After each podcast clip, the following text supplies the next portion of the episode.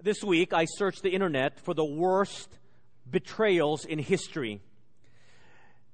Two historical events made it on the more than 10 plus list I looked at that were the most difficult and most, most unbelievable betrayals in history. One of those events was when Marcus Brutus, Julius Caesar's adopted son, conspired with other senators to assassinate him on the Ides of March, March 15th of 44 BC. As Roman historians would write, Caesar first tried to fight off the first wave of knife wielding assassins. But when Julius Caesar saw Brutus, his adopted son, with his dagger drawn, ready to thrust it into his adopted father's body, he said those famous words in Latin, E tu, Brute, meaning, You too, Brutus?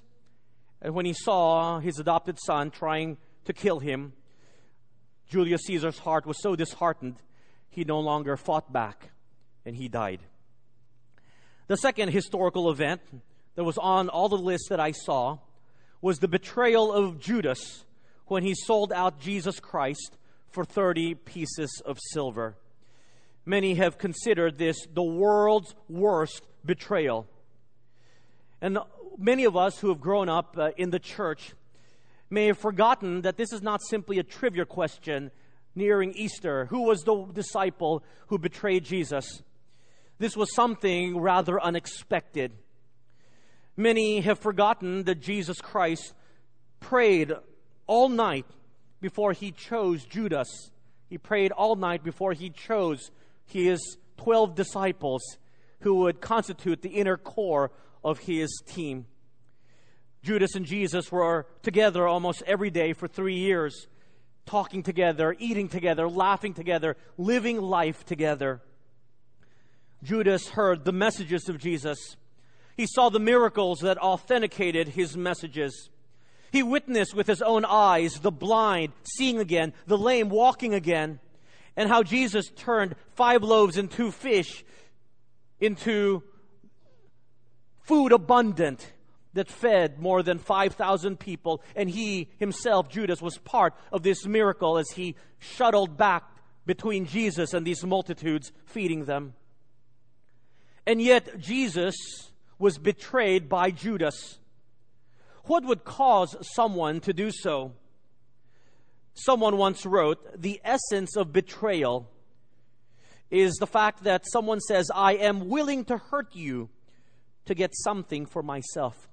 Betrayal is when one is willing to hurt someone else to get something for themselves. And all of you, many of you have been on the receiving end of being betrayed by your loved ones, family members, or even close friends, and you know the hurt that is experienced when you have been betrayed. And what do you want to do with those who have betrayed you, those who are, who are traitors? We want to wring their necks. We want to hurt them badly, just as much as they have hurt us. But how did Jesus handle this worst betrayal of all, someone close to him? How does Jesus respond to the greatest betrayal in history? Let's take a look this morning. Turn with me in your Bibles to the Gospel of Luke, chapter 22, as we take a look at verses 1 to 38. Luke chapter 22, verses 1 to 38, as we continue our sermon series entitled Imperfect, seeing how imperfect people have the opportunity to be made perfect in Christ. How imperfect people have the opportunity to be restored and made perfect in Jesus Christ. Luke, the third gospel, chapter 22. Look as I read from verses 1 to 6. Now the feast of the unleavened bread drew near, which is called Passover. And the chief priest and the scribes sought how they might kill him, for they feared the people. Then Satan entered Judas, surnamed Iscariot, who was numbered among the twelve. So he went his way and conferred with the chief priests and captains how he might betray him to them. And they were glad and agreed to give him money. So Judas promised and sought opportunity to betray Jesus to them in the absence of the multitude. As Jesus' message became more relevant and hit home to those who came to hear it, his following grew more devoted and more fervent. The Bible tells us while this happened, the local Jewish religious leaders began to seek ways on how they might kill Jesus and dispose of him. Now, they didn't do it publicly or openly because they were afraid of his popularity with the people. And they were afraid what the people might do to them if they were to carry out such a horrible act. They found the perfect opening to carry out their plans when Judas Iscariot, one of the twelve disciples of Jesus, took the initiative to seek them out to discuss how they might betray Jesus. And the Bible tells us that Judas received from them 30 pieces of silver in exchange for a way by which he would betray Jesus. I've often asked myself the question why would Judas do such a thing? What would lead Judas to betray his Lord? Now, some may look at verse 3 and think it was because Judas was demon possessed. For sure, satanic influence would have been a factor working in the heart of one who was already going to abandon Jesus. You see, the desire to destroy Jesus was not only a human plot, but it was part of Satan's plan from the beginning of time to destroy Jesus. And yet, ironically, it was the death of Jesus that led to Satan's ultimate distraction. And so Satan would have influenced Judas, whose heart was already turning. But it was his decision. Perhaps Judas was disenfranchised. He was disillusioned with the fact that Jesus would not be establishing a physical kingdom as he had thought. Jesus would not be overthrowing the Roman Empire you see, perhaps Judas had thought that when Jesus overthrew the Roman Empire and established his own kingdom, that being one of the twelve, he would have a very high position in this new kingdom. Perhaps Judas could no longer buy into the notion that things didn't work out as he had so planned. You see, in the second half of Jesus' ministry, Jesus talked more and more about his death and how he would have to suffer. And Judas didn't want to be a part of that. That is not what he signed up for. Perhaps Judas, being the treasurer of the group, got tired of being poor. He didn't like his current condition. It wasn't improving according to his own standard.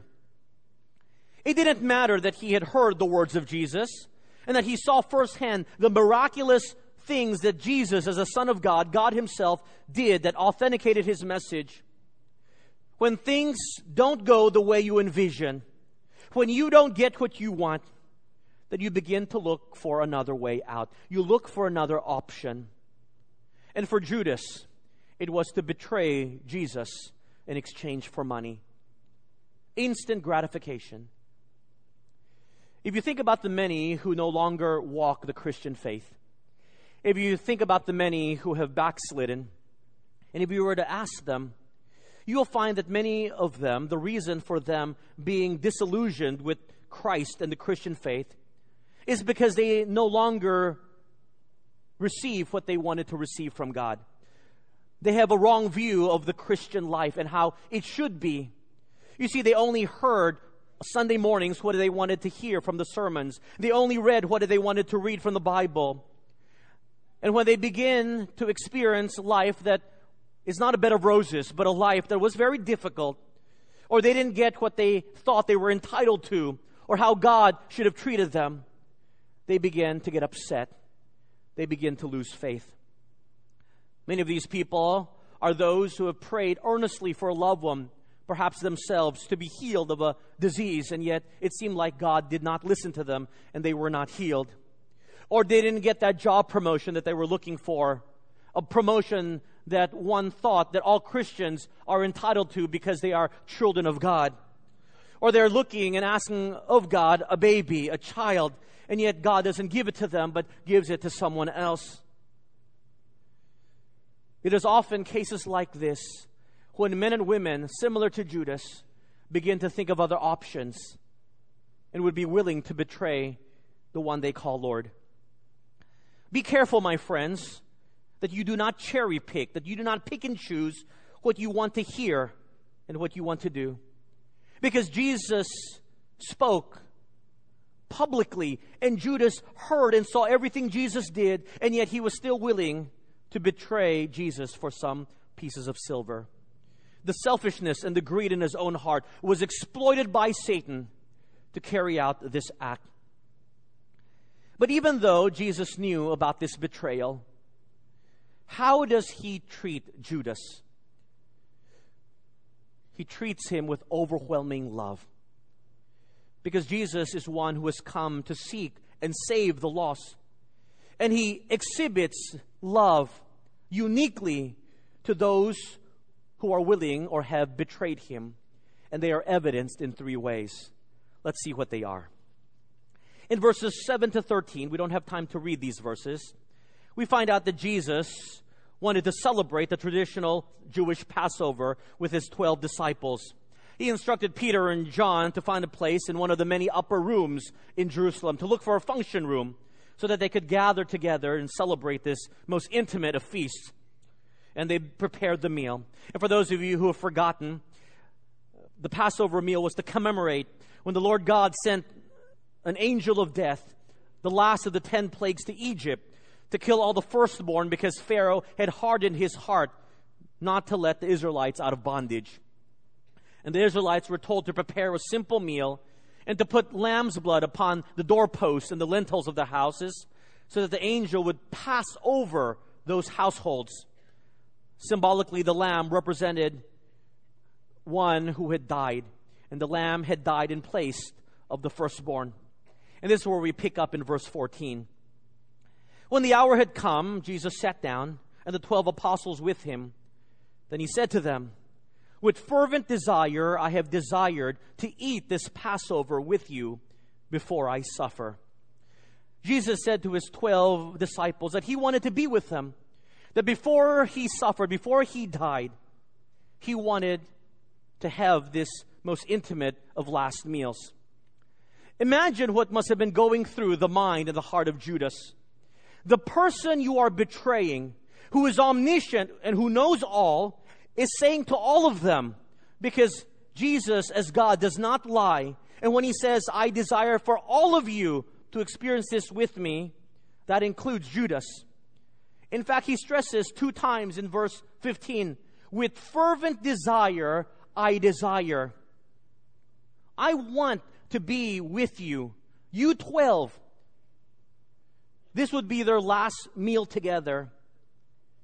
And he wanted every single one of them to be there at his last dinner party, including Judas. Let me ask you this, my friends. If you somehow knew ahead of time that you would have a last moment, that you would have a last meal on earth, whom would you invite? Of course, you would invite those who you love. You would invite those who love you. Would any of you, in your right mind, on your last meal on earth, or in your last moment on earth, invite all of your enemies? Would you invite anyone who has betrayed you? Would you invite anyone who has stabbed you in the back? Of course not. If I were in the place of Jesus, I would have outed Judas before the meal. I would have said, Judas, go and do what you want to do. Do not join us in this last of meals. I would have kicked out Judas before this most intimate of meals began, but Jesus didn't.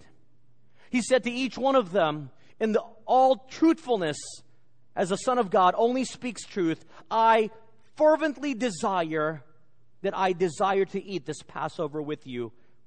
And that includes you, Judas. You see, number one, if you're taking notes, Jesus' love is most clearly evidenced in his desire for fellowship with traitors. Number one, Jesus desires fellowship with traitors. With those who have betrayed him, Jesus intimately wants to be with them. He does not exclude them. This, his last meal on earth, he spends it with a traitor, with a betrayer. It is in this meal that Jesus institutes the ordinance of communion.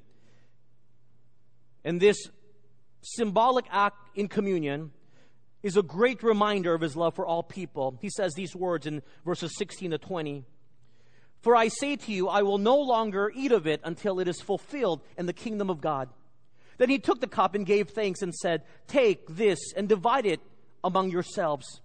For I say to you, I will not drink of the fruit of the vine until the kingdom of God comes.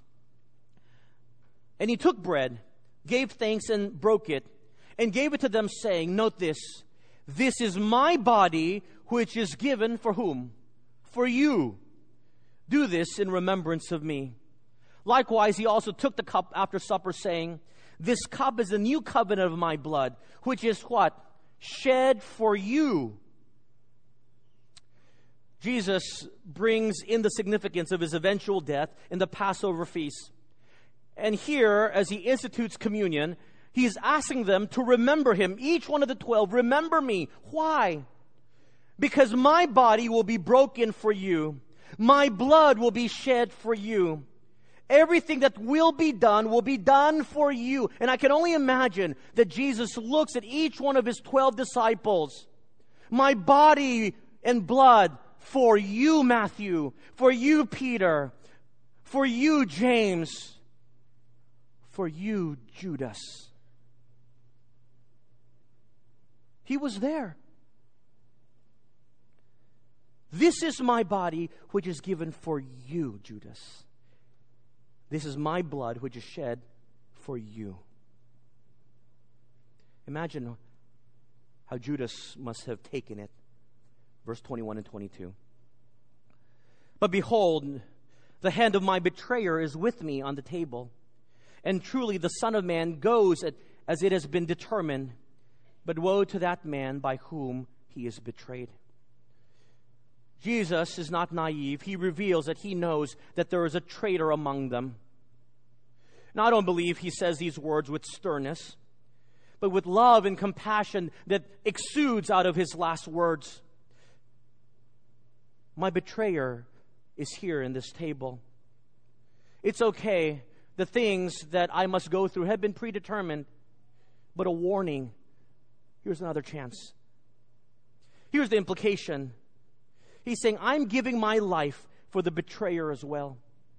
He says this right after he institutes communion. My body broken, my blood shed is for the lost. It's for people who betray me. We found out in John chapter 13 that when Jesus is seating his disciples around the table, he seats Jesus at the seat of honor, right next to him where they share food and where they dip from the same sauces as a sign of friendship. At any time during that dinner, Judas could have, could have whispered to Jesus, Jesus, I'm so sorry. He could have asked Jesus for forgiveness. But sadly, he does not. Verse 23.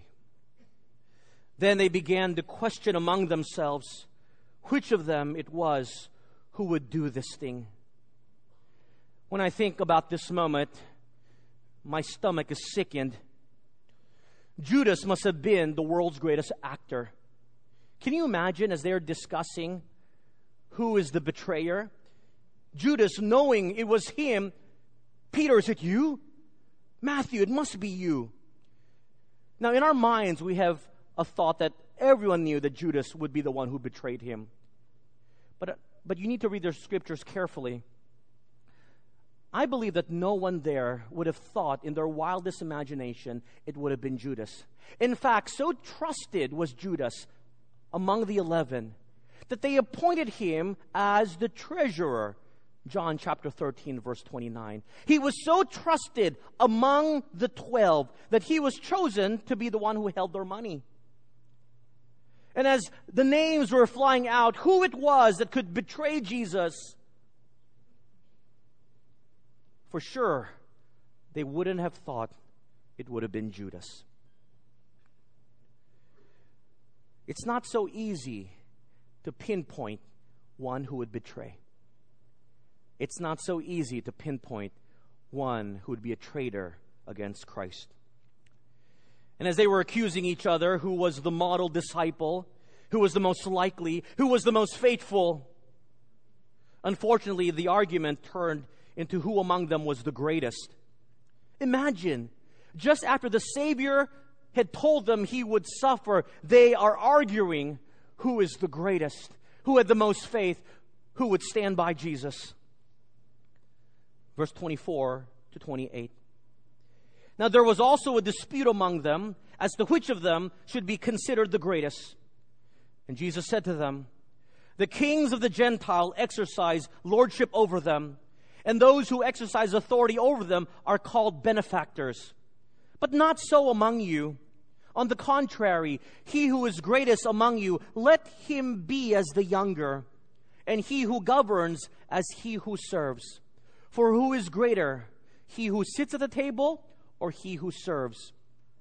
It is not he who sits at the table, yet I am among you as the one who serves. But note this, but you are those who have continued with me in my trials. While they are arguing, Jesus speaks up and he says, What in the world are you arguing about? This fight about who's the greatest and this fight about supremacy is a useless fight. You're fighting an earthly temporal battle. Look at me, I've exemplified greatness in serving others. And it's not recorded in this gospel, but you remember that it is in this upper room that Jesus washes the feet of his disciples. Jesus is not bragging, he is showing forth the greatness of someone who is humbly serving others. He tells them, But you, you who have been faithful to me, here's what you will receive. Look what he says in verse 29 to 30. He reveals something more about this ongoing battle of greatness. And I bestow upon you a kingdom, just as my Father bestowed one upon me, that you may eat and drink at my table in my kingdom and sit on thrones judging the 12 tribes of Israel. Jesus says to these 12, if you are humble, if you stick with me, then when I establish the kingdom and when you are promoted in glory, you 12 will have the privilege to judge your own countrymen. You will have the privilege to judge the 12 tribes of Israel. You will be in that position of greatness. You will be in that position of leadership if you stick with me. Judas would have heard this truth. He was part of the 12. Jesus was saying to all those who were there, even though he had already identified that there was a betrayer among them, he says that if you stick with me, you will eat in my eternal kingdom and you will have power. Judas would have thought to himself, if I betray Jesus, I get 30 pieces of silver. If I stick with Jesus, I will have the opportunity to be in leadership for all eternity. It should have been a wake up call to Judas. He should have realized that Jesus was showing all of them, even the traitor, that there were greatest, greater things to come. And that's our second point. Jesus promises traitors of greater things to come. He presents an option for all 12 of them. You have remained faithful up to now. You haven't betrayed me yet. There is still time. If you remain faithful to me, you will be in that position of leadership and of greatness that you crave as you serve faithfully. It's up to you. What do you want? He promises traitors of greater things to come. You know, we play this game all the time. We ourselves look at our lives and we judge which is worth it. We play the greatness game all the time. We juggle whether we want the greatness of this earth or the greatness of Jesus' future kingdom. And so we weigh it. What can I get here on earth? The greatest things we can attain are to have amazing cars, lots of money, many houses, big houses, honor, prestige, awards, recognition, you know, all of that. And we all know that you can't take those things with us, and yet we strive for those things. when we realize that the greatness that comes with Jesus Christ is something that is eternal. The Bible tells us one day we are faithful, we will co rule with Him. Here we are abandoning Jesus for the sake of reaching the top of our profession. And yet we've forgotten that with one moment, Jesus can take us where we are and bring us to a point where we are ruling the world. This is his promise to us. He lays it very clearly. He promises traitors that there are greater things to come. And look what happens, something very interesting, verse 31. And the Lord said, Simon, Simon, indeed Satan has asked for you that he may sift you as wheat, but I prayed for you that your faith should not fail. And when you have returned to me, strengthen your brethren. It's interesting that Jesus does not call out Judas. Who does Jesus call out? He calls out Simon Peter. And he says, Peter, Peter, Satan wanted you. He wanted to overwhelm you that you would turn away from me. The sifting of wheat is Satan's desire to test and to separate Peter from Jesus. But if you read the Greek, Satan has asked for you. He's, he's saying he asked for all of you. Not only Peter, but he's asking for every one of you to sift you as wheat. And Jesus says, Peter, I'll give you a second chance. You will deny me. And Jesus said, I prayed for you. And when you return back, would you encourage his fellow apostles? Oh, this must have embarrassed Peter so much. Verse 33. And Peter said to Jesus, Lord, I am ready to go with you both to prison and to death. Peter's reaction was, Lord, I will never deny you. I'm willing to go to prison. I'm willing to die for your sake. This was a natural reaction after every one of them had just argued who was the greatest. Peter says, I will stand by you through thick or thin. And then Jesus said in verse 34, I tell you, Peter, the rooster shall not crow this day before you will deny three times that you know me.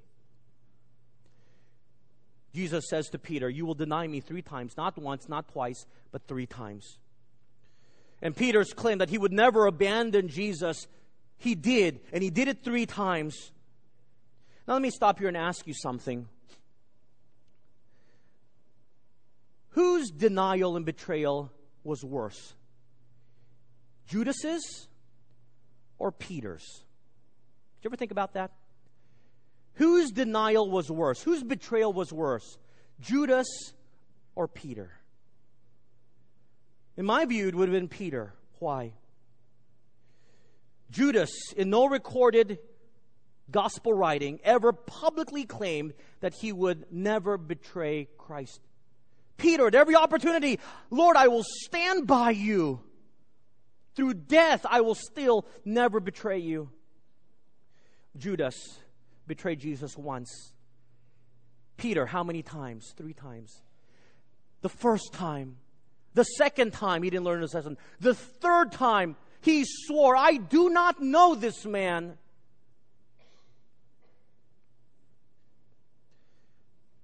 Peter's betrayal was worse than Judas's. And yet, Jesus says, when you return to me, strengthen your brethren. Jesus was saying, not only to Peter, but every one of them who was listening, it doesn't matter if you betray me up to three times, I will forgive you. You can return to me. You see, the third evidence of Jesus' great love is that Jesus gives traitors a second chance. Jesus gives traitors a second chance. And we're not told in the Gospel of Luke when Judas runs out. But if he's still there when Jesus speaks this to Peter, then he would have heard that there is a possibility of restoration even though he had betrayed Jesus. There was still a chance. And that's why Peter was restored, because after he denied Jesus three times, he came back and asked God for forgiveness at the end of the Gospel of John. Judas had that opportunity, but somehow he never thought that Jesus gives traitors a second chance. But Jesus said, Yes, I do. Once, twice, three times, I will still welcome you back. Verse 35. Then Jesus said to them, When I sent you without money bag, knapsack, and sandals, did you lack anything? So they said, Nothing. Jesus asks them a question. He says, When I sent you out with very few things, little resources, did you ever need anything? Did you ever lack anything? And the an- disciples answered, No. You see, Jesus wanted to ask them, Do you trust me? And if you trust me, have I ever let you down? And they answered in verse 35, You have never let us down. And Jesus says to them in verse 36, But now, he who has a money bag, let him take it, and likewise a knapsack.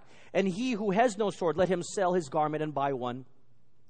For I say to you that this which is written shall must still be accomplished in me. And he was numbered with the transgressors. For the things concerning me have an end. So they said to each other, Lord, here are two swords. And he said to them, It is enough. In contrast to verse 35, and verse 36, Jesus was saying to them, Or you can take all that you have, which, which, which is what you have now. Maybe the money bag in reference to the bag of silver, if Judas was still there. Take what you have, the resources, and you can go and you can trust those things. And these disciples were so clueless. They said, Jesus, are you trying to take inventory of our resources? We've got two swords. We can fight them. Jesus, perhaps frustrated, says, It is enough. And he ends that conversation, and they walk towards Gethsemane, which we'll study next week. But here was Jesus. He is saying, You have an option. You can either follow me, you can trust me, you can be faithful, or you can trust in the things of the world. Jesus was saying the decision is yours. Do you trust me or you trust the world? If I were to ask you in that setting, who is the traitor among them? You'd all tell me Judas. And you'd all be wrong. You see, the traitor among them was also Peter. The traitor among them was also James, was also Andrew, was also Matthew. Why? Because when Jesus was arrested, all of them scattered. All of them left him. Every single one of those 12 were traitors. They stabbed Jesus in the back. They left him. So it was important that Jesus reminded them in his last meal with them that he desires fellowship with traitors. He reminded these traitors that there was greater things to come if they followed him. And he reminded them that he would be willing to give them a second chance we vilify correctly Judas and we say we would never be like him.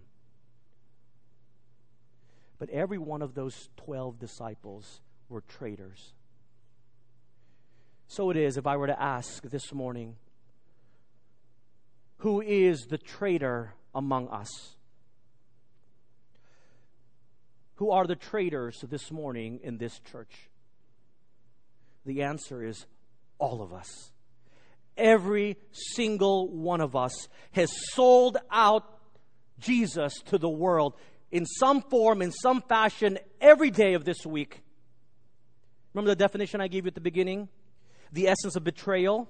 I'm willing to hurt you to get something for, for myself. Every day we willingly hurt Jesus so that we can gain the love of a friend. We hurt Jesus, we stab him in the back so that we can progress in this life. We betray Jesus every day.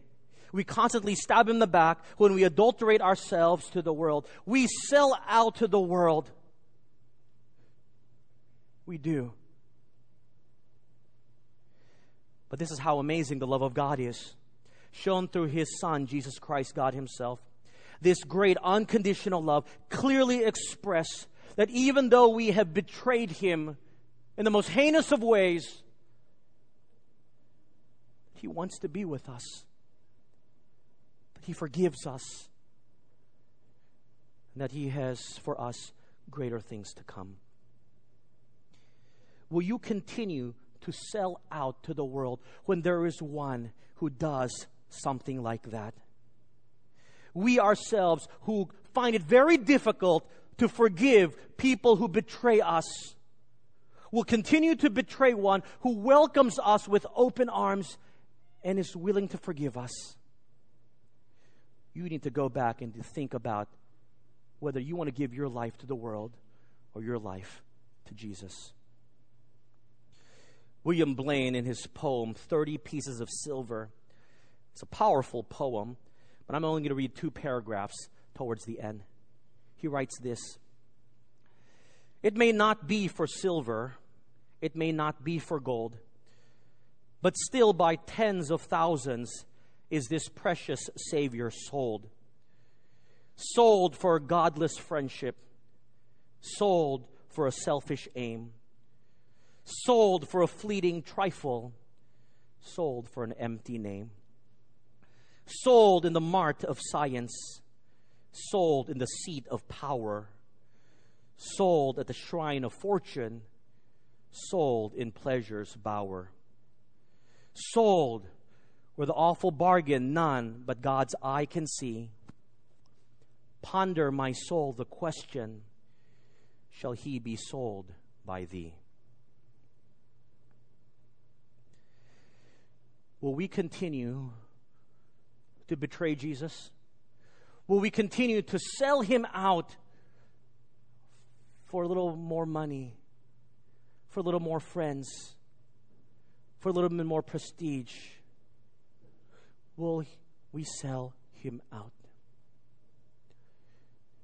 Because if the question is asked, is there a traitor among us? It's all of us, including me. May God forgive me when I've sold him out. Thank you, Jesus, that you, in that last moment when there was a traitor among you, showed yourself real and showed yourself transparently and with such love to tell me and to tell all of us he still gives us a second chance. Oh, if it were that Judas would have asked God for forgiveness, but we vilify him.